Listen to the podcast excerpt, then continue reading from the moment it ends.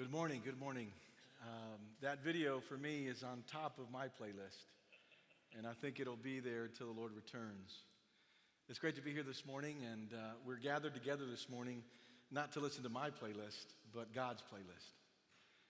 And uh, as uh, you might know, or maybe you're here for the first time, thank you for being here, or maybe watching online for the first time. We're going through the book of the Psalms. And uh, what, what uh, great time we're spending uh, listening to God's playlist and being challenged by God to know how to respond in time of need. And as we look at the Psalms, we know that God's desire through the Psalms with his people was for his people to be uplifted, to be encouraged, to receive hope, but most importantly, that his people could trust in his promises. That God, as we sang this morning, that God is faithful to his promises. And God's desire this morning, as well as we go to Psalm chapter 3, is the same goal, the same objective. God's desire is for us to be uplifted this morning. It's to be uh, uplifted with the goal of allowing God to help us understand that He is always faithful and He will always be faithful. So, if you know God personally, if you have come to that relationship, that intimate relationship with God, please know that God desires to speak to your heart this morning. But maybe you don't have that relationship with God, that real intimate relationship with God. Please listen to his voice this morning, allow him to speak to you. Now, as we look at the book of Psalms, we know that 70% of the, the Psalms of, uh, that we find in the book of Psalms. Uh, these poems or songs are songs of lament. Now, the Psalm of Laments begin normally with suffering, but all of them end with glory. And so, the question I begin to ask every one of you this morning is the question I ask myself How are you dealing today with your crisis? Or how have you dealt with your crisis in the past? Are you ready to deal with the crisis that will come in the future? As Alex invites us this morning through that video to set our eyes on God, David, King David, does exactly the same thing. You see, David wrote this psalm that we find here in the book of Psalms, but he wrote it during the most difficult time of his life. King David was a man who was used by God greatly, but a man that made wrong decisions. And because of those wrong decisions, he paid a high consequence. You see, in the context of this psalm, Psalm 3, by the way, which is the first psalm of lament that we find in the book of Psalms, uh, we find traumatic and humiliating events that hit King David when his son Absalom led a revolt against him. David had reigned for decades as one of the most powerful monarchs in the world. Uh, his military prowess was legendary. He became fabulously wealthy. But then David sinned. He sinned with Bathsheba and ordered the death of her, her husband Uriah. Although David repented when the prophet Nathan confronted him, David's sins set in motion a series of devastating consequences. David's oldest son, Amnon, raped his half sister Tamar, Tamar's brother Absalom, because he saw his dad not do anything about what had occurred, took revenge by murdering Amnon. Absalom fled into exile for several years, but later was permitted to return. But after his return, David refused to see his wayward son for two years. The resentment and the bitterness built in Absalom's heart began to move Absalom to make wrong decisions. And so he tried to connect with disgruntled people in the kingdom. And Absalom pieced together a strong conspiracy. David realized that the only way he was going to survive was to flee from the city of Jerusalem. And so he took the few supporters that were left, their families, his servants, and they grabbed what they could and took off towards the wilderness. David followed them. And it's interesting that we find the events of what happened in 2 Samuel chapters 15 and 16. And David followed these people weeping and walking barefoot with his head covered in shame. David was going through the worst scenario in his life. Not only because thousands of people uh, were beginning to pursue him or persecute him, but mostly because of a son that desired to dethrone him and ruin the plan of God. But David, this morning, inspired by the Holy Spirit of God, desires to invite us. He desires to invite us to be able to practice important steps in our lives that will allow us to confront our crisis with confidence. You see, all of us go through storms. As I've said in the past, either a storm is about to begin in your life, you are in a storm presently, or you're leaving a storm behind, but all of us confront storms. That is why the most important question I have to ask myself is how, how will I stand in the middle of my storm? David's invitation begins in verses 1 and 2. If you have your Bibles, go to Psalm chapter 3, and we'll read these first two verses together. It says, O Lord, how many are my foes? Many are rising against me. Many are saying of my soul, There is no salvation for him in God. Selah. David begins this psalm of lament talking about his issues. And what he invites us to do is to complain to God and nobody else. You see, David found himself in a whole lot of trouble much because of his own doing, but other circumstances were brought before him because of decisions of others.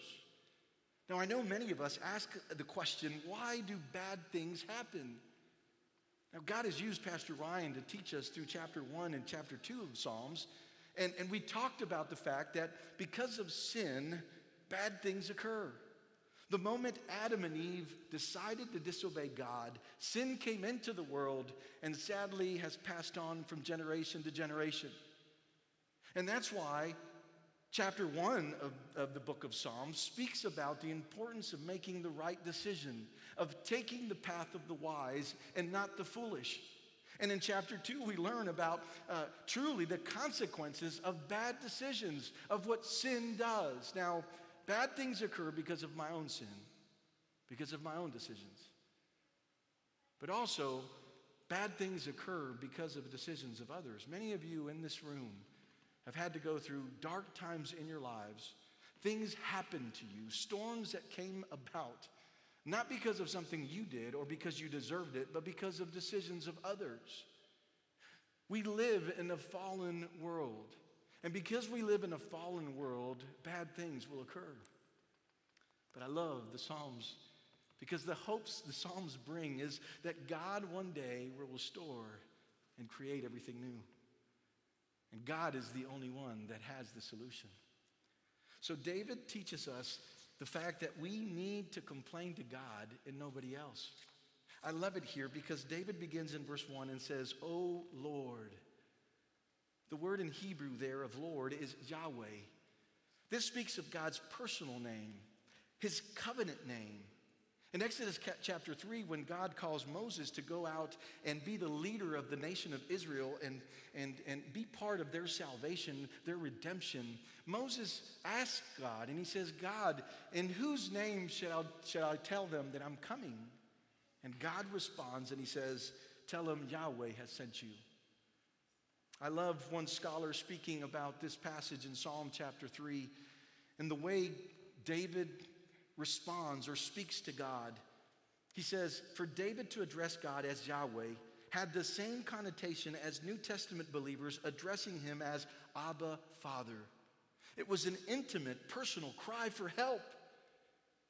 And, church, one of the things we learned through the life of David that uh, we understand that David had many talents.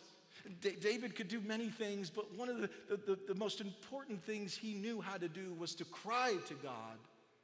He knew how to complain to God. And he would cry out to him, knowing that God was listening to his cry. David says in Psalm chapter 143, verse 1, Oh Yahweh, hear my prayer. Listen to my cry for mercy. In your faithfulness and righteousness, come to my relief. David knew that his servants or uh, his family members were not going to provide the solution that his soul needed. He understood that the only one that could provide what he needed was God. That's why he complained to him. I remember about 15 years ago leading the Word Life Ministries in Honduras. We had about 30 missionaries on staff, and once you start working with so many people, uh, problems arise, grumbling arises, complaining arises. And so a lot of these complaints never came to me, right? They were taken and shared with other people. So one day I showed up to our staff meeting and I showed up with the book. And on that book, the title was The Book of Complaints and Suggestions. And so I said, listen, if you have a complaint or you're not in agreement with the decision that is made, I provide you this book. Maybe you don't want to come to me personally, but you can write that complaint in this book, and I promise you, I will look at that book, read it, and provide solutions accordingly. Well, about three weeks passed, and all of a sudden I heard grumbling and complaining from some of our staff members. Sadly, it had contaminated our staff, but also some of the churches that we had been serving with. And so when I heard about the complaints, I went straight to that book to see if some, somebody had written about those complaints. And when I opened the book, nothing was written, there was nothing in there. You see, when we think about a relationship with God, we do the same thing. God invites us to complain to Him, nobody else. Now, I understand that family or friends are important in time of need, in, in time of our crisis or our storms. They're helpful in many ways, but they will never provide the solution that your soul needs. That's why David invites us to complain to God. And I love the Bible. I love Scripture because through the Bible, we understand that many people complain to God. Job, for example, lost everything in one day, everything. The only thing God left him was his wife. Ah, reading chapter one, I have no idea why he left his wife. He should have left his dog, I say sometimes, right? But Job in chapter 30 complains to God. And it's interesting that Job, as he's crying out to God, he's saying, God, why? Until when? When is this going to pass? I, I can't I can't suffer in this way. God listened to his complaint for seven chapters in the book of Job. Seven. And then in chapter 38, God responds and he asks Job this question.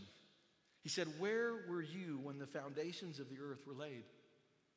Where were you, Job, when the constellation of the, of the stars were created? Where were you when the galaxies were made? Job, where were you when I divided the water and the land? Tell me, God told Job, if you have understanding. And a few chapters later, Job responds to God and he says, God, I stand before your presence in silence because I have no authority to talk to you. You see, in the life of Jeremiah, the weeping prophet, we find a man who, for over 40 years, was faithful in sharing God's message to his people, and his people did not believe. Nobody believed. And this man suffered. His own family plotted against him, they wanted to get rid of him. And so in chapter 12, Jeremiah goes to the Lord and he says, How much longer, God, will the grass be dry and dead? How much longer? And God responds in verse 15 and he says, After I pluck them out, I will again have compassion on them. Wow.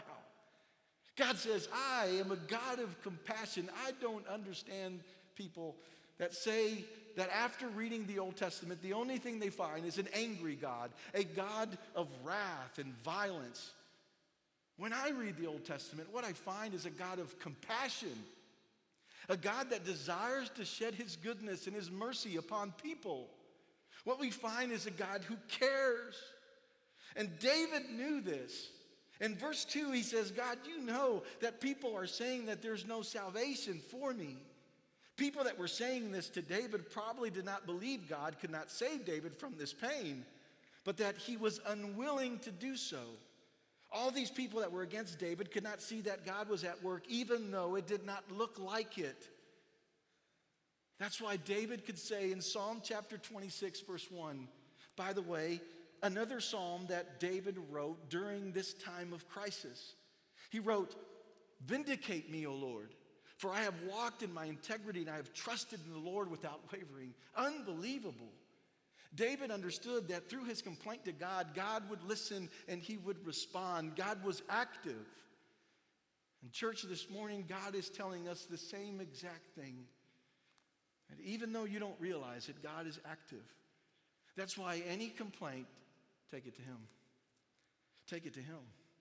I love what Peter states in 1 Peter chapter 5 verse 7, cast all your anxiety on him because he cares for you. And please this morning I implore you not to believe the lie that God does not care about your storm.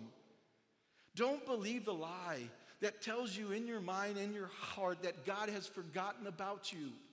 No, the Word of God, God's playlist, explains with clarity that His desire is to show His compassion to you because He's a God that cares. But the second invitation that we find in this passage from King David, in the worst moment of his life, he says, We must confide in God. We must confide in Him. Read with me verses 3 and 4. It says, But you, O Lord, are a shield about me, my glory and the lifter of my head. I cried aloud to the Lord, and he answered me from his holy hill.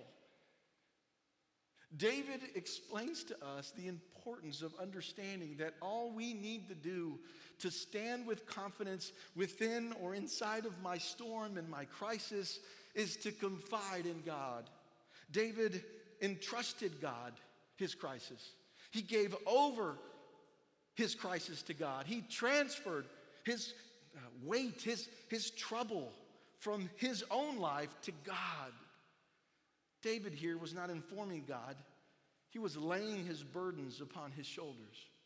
I love this because in verse 1 and 2, we find that David is complaining about everything that was occurring in his life how his own son wanted to destroy him, and how people said there was no salvation. But then in verse 3, there's a shift because he says, But you, O Lord, you are the only one that can provide what I need. And many of us live life believing that we have the power to change our circumstances. And dear friend, we don't. We don't. Only God has that strength, only God has that power. That's why He's asking us to confide in Him. Last week, we had some family over um, celebrating with us the graduation of our daughter, Emily. And so we had a small reception with our uh, family and other friends. But I asked my brother Steve to share the word. And so he shared the word that day, but he also shared an interesting illustration. Uh, they've got a son, his name's Isaiah. He's two years old. And so one day they were going to put Isaiah in his crib so he can take his nap. And so my brother Steve placed Isaiah in his crib and left the room. About five, ten minutes later, they heard a scream and a yell. And Isaiah was crying. And so Steve ran to the room and realized that Isaiah had stuck his arm uh, in the middle of two bars of his crib. And he couldn't be freed because his fists were closed. And so he was trying to, to get that arm out, and he couldn't. So Steve looked at his son Isaiah, the teaching moment, right? And he says, Isaiah, just open your fist. Just open your hand, because when you open your hand, you'll be able to move your arm and you'll be freed. Isaiah looked at his dad and he says, Nope, dad, I don't want to, and kept crying. And so Steve uh, forcibly opened his hands, Isaiah's hand, and all of a sudden a cookie dropped to the floor. Oh, Isaiah wanted that cookie. He loved that cookie so much that he didn't want to open his hand. He didn't want to be freed. That illustration speaks a lot about our own life in relation to God. We too desire to keep our fists this way, not letting go what you know God wants you to let go. Many of us are like people who love to suffer. And so we keep our storm and crisis in our own hands. Others of us keep our sin and we continue to play with that sin that we know we need to stop and allow God to help us stop. Others keep a, a relationship that they know that does not honor God. And instead of living a life that is full of freedom and liberty, we continue to live with our fists closed. David gave everything to God. He entrusted God because God is the only one to be trusted. He confided in God. And he tells us why in these two verses. He says, Because God is my shield. This is a battlefield language. And, and David here speaks about the importance of God's protection. Because of the cunning and ruthless enemies wanting to destroy him, he knew only God could provide the protection that he needed. So he said, I give it all to you, God. You are the only one that can protect me through this storm. And I love the Psalms because through the Psalms we see King David over and over again speak about God's protection. He says in Psalm 18:2, "The Lord is my rock and my fortress and my deliverer, my God, my rock in whom I take refuge, my shield and the horn of my salvation, my stronghold." He says in Psalm 28 7, "The Lord is my strength and my shield. In him my heart trusts and I am helped." See, David confide in God because God was his shield. My question for you this morning is God your shield? Is he your protection? But David also says, I've confided in God. I've entrusted God my situation and my crisis because he is my glory, the one who honors and vindicates me. This is the same glory that Moses asked God in Exodus chapter 33. In Exodus chapter 32, we find the people of Israel uh, making and creating an idol, a golden calf. The nation of Israel desired the glory of that superficial idol that could not provide the glory that they wanted and desired, and God's wrath came upon them. God had told them not to create idols before them, and they didn't listen.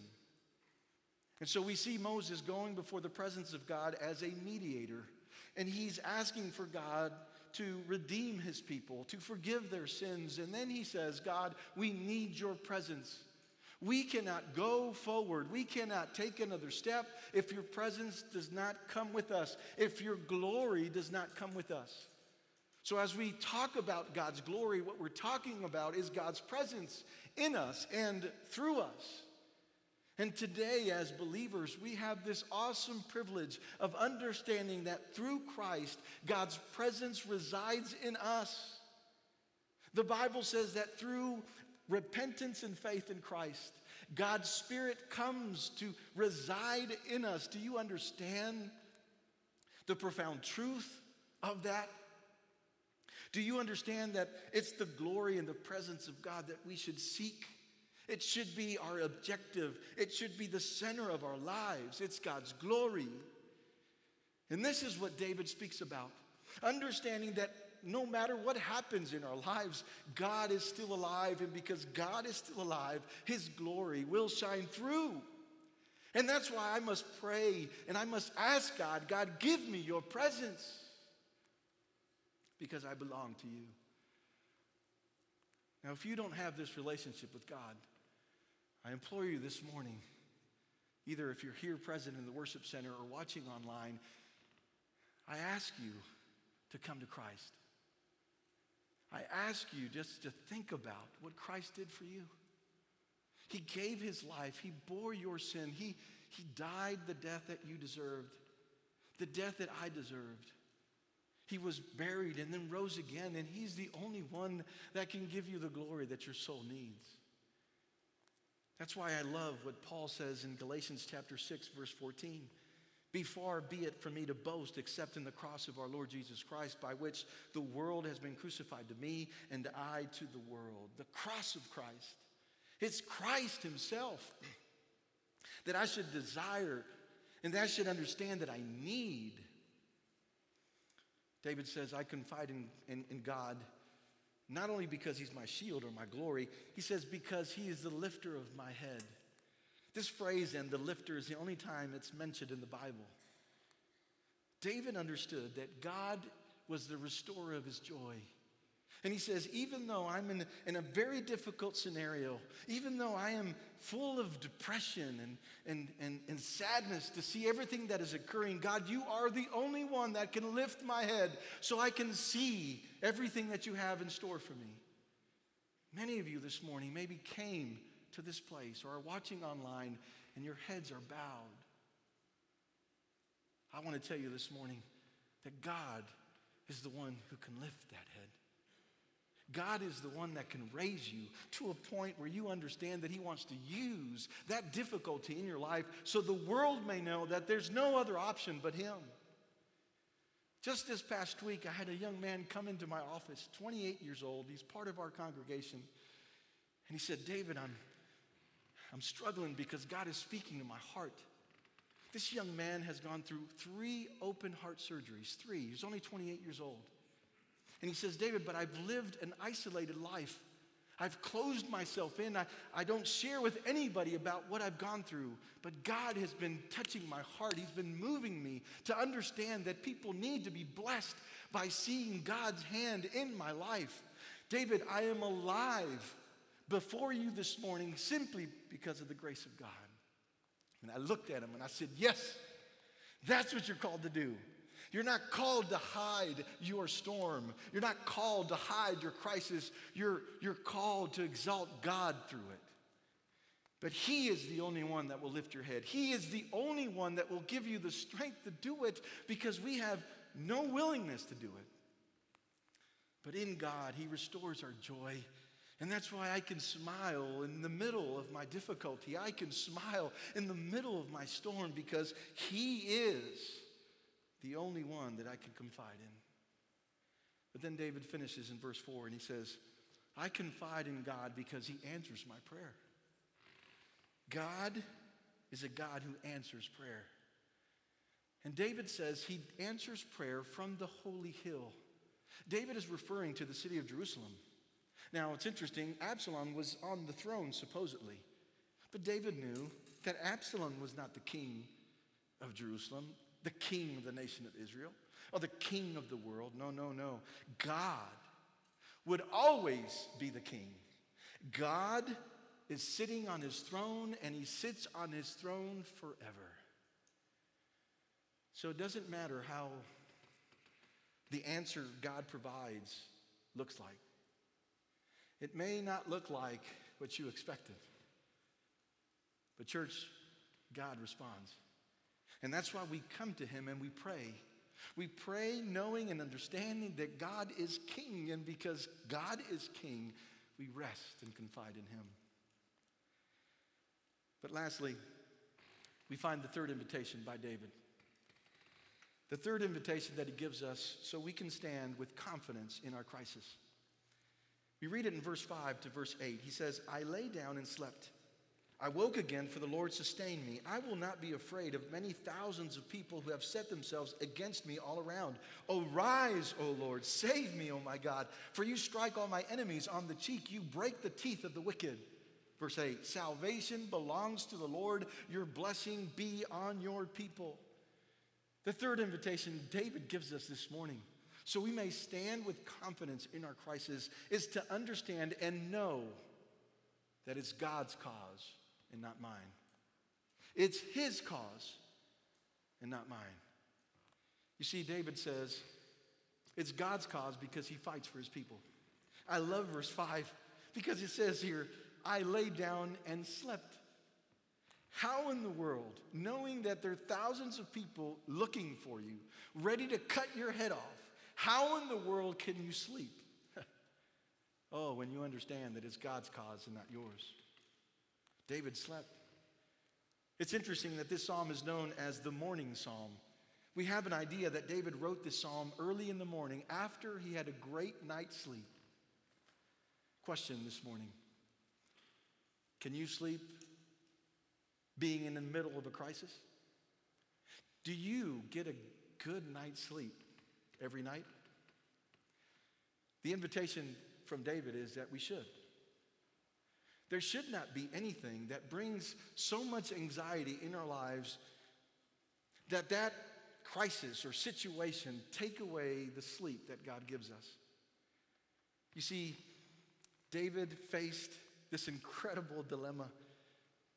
But he lay down to sleep and then he woke again saying, The Lord sustains me.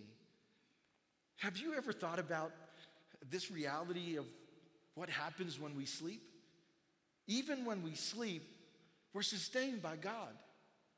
You see, we're in conscience dead to the world, and still our lungs and organs are active. We continue to breathe. The question is who makes this happen? God does. This is why David could say, I will not be afraid of many thousands of people. It doesn't matter who's pursuing me or, or who's, who's persecute, persecuting me. The, the important thing is to understand that God sustains me. Because God sustains me, He fights for me. So it does not matter the size of your crisis or the circumstance you might be confronting this morning. The importance is to understand the size of your God. And because God fights for us, we always have hope. But David continues and he says, I understand and know that it's God's cause and not mine because salvation belongs to him. He says, Arise. This is a military phrase that was used before the camp of the people of Israel, asking God to defend and to lead them to victory. Moses uses this same phrase in Numbers chapter 10, where he asks God to arise and let their enemies be scattered and let those who hate you flee before you. Salvation belongs to God. And David could say, God, you break the teeth of the wicked. This is the picture of a beast, a, a dog or, or a lion or a bear that bite with their gums only.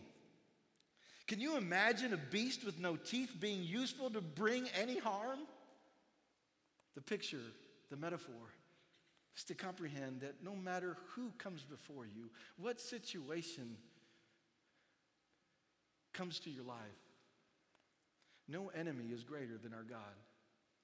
And because salvation belongs to Him, God will provide the, salva- the salvation that I need. I can do nothing to save myself from my enemies. I can do nothing to save myself from situations or circumstances that cause my downfall, physically or spiritually. God is my only solution. And so you might be going through an illness this morning you might be going through a situation physically. Dear church, I, I beg you to go to God. Understand that it's His cause and not yours. He will bring salvation because He is a God of salvation. He is the owner of salvation, but also spiritually. And there might be parents in the room suffering because they see their children away from the Lord living dark days because their children want nothing to do with Christ, want nothing to do with God. I don't think, if, I don't think there's anything worse that can bring more pain than seeing your child not want anything God desires to offer them. Remember, salvation belongs to Him. And that's why, as a parent, I'm faithful in preaching the gospel, extending the invitation from God telling them that God is a God of compassion and that He cares for them. He cared for them so much that He sent His Son to die for them. That's why the Apostle Paul in Romans chapter 8, verses 31 and 32 said these words If God is for us, who will be against us?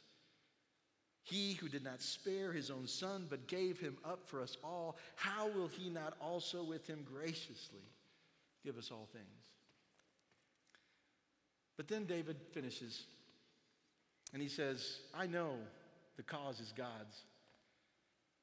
And that's why, God, I ask you to bless your people.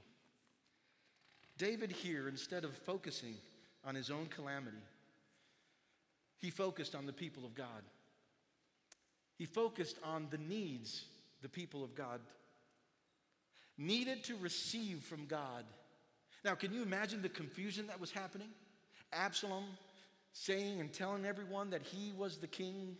He was the one worthy to be uh, recognized or praised. And on the other end was David, his dad, the man that God anointed as king. Can you imagine the confusion? And David, with a shepherd's heart, knew that what the nation of Israel needed was God's blessing over them. During this time of crisis, national crisis, what the people of God needed were, were his blessings. Now, as we think about everything that we've gone through this past year and a half, with the COVID 19 pandemic, all of us have gone through difficult situations. As a community, we've seen people pass away. As a community, we've seen people lose their jobs. As a county, we've seen families suffer. We've seen people from our city, from the state, from our nation. But as we begin to compare with other countries in the world, truly, other nations around the world are still suffering heavily. For example, the country of Honduras. Uh, Honduras is where our mission team is going to go and serve in a couple weeks. Honduras not only is going through still the COVID 19 pandemic, where there are no hospitals where people can go to to get treatment, there are no vaccines for people to take. But also, last year, they received two Category 5 hurricanes that just destroyed the nation. And so, the Lord Jesus Christ told us that as disciples of Christ, we're called to love God with all of our being, but also to love our neighbors as ourselves. So even though I'm going through a crisis, if I begin to, to look at the needs of others, ah, God's light shines through. And so this morning I've asked Samuel to come and share with us a little bit the devastation that has occurred through everything that they have gone through. Samuel and Xiomara are a family. He's the, Samuel's the director of Word of Life in Honduras. Uh, they're a family that we support here at West Cabarrus Church. And I've asked him to share a little bit. Samuel, share with us the devastation of the hurricane, but also COVID 19. But also share with us how you have focused and how you have focused your staff of 26 missionaries to think about others during their crisis. Yes, well, thank you. Good morning, church. It's good to be here with you guys. Uh, well, we, we went to different difficult times as we were facing a pandemic over there in, in the country of Honduras. Uh, and still, uh, you know, this days has been so hard. Uh, we're locked down all the way from um, basically from March all the way to November. You're only allowed to go out uh, to buy groceries, go to the bank every 14 days, whatever you need to do. Um, and uh, every time you go to a place, you got only like 20 minutes to get, get, get what you need and then go out and and basically, you know, it was hard days. Uh, economically, all the country were, you know, facing difficult times. But uh, it was a time not to focus in our life, but as well, it was a time to focus uh, to, to other people, to serve others. We felt like, uh, you know, like Nehemiah, it was a time of, of lifting up a, a sword, but, but, but as well, on the other hand, putting on bricks. You know, it was a time of sharing the word, but as well trying to cover the needs of, of people around you. Uh, we were able to, to provide food, water, clothes, mattresses uh, in different locations. And, and as you are seeing, you know, some of the photos uh, over here on the screen, you know, it was a time of, of suffering for many of those who had not only lost their jobs, but as well everything they had, you know, because of all the, the flood that they had to experience. Uh, you know, it was just so hard. And by the grace of God, we're helping basically six different locations as well as some other churches clean their, their, their, their church and be able to provide as well as much as we can. Yeah, they shared, you saw some pictures of a church that they went to clean the mud. The mud had almost reached the roof, correct? Uh, because of the hurricane. And they cleaned the church, but a week later, that church, because of the second hurricane, got flooded again. Uh, so they had to go back and help them clean that, uh, that church as well. Uh, tell us, what is the greatest need that you guys have as a, as a ministry? Well, pray and uh, pray specifically for support for missionaries. Um, as we are uh, still having that economic crisis uh, in the country, and especially in the ministry, just pray specifically for that. Great. Can we give Samuel a round of applause this morning? Thank you, Samuel. So, the invitation of David is simple. We need to complain to God and only God. Secondly, we, com- we must confide in Him. And then thirdly, it's His cause and not mine. And as we go through storms and difficulties, may we ask God to bless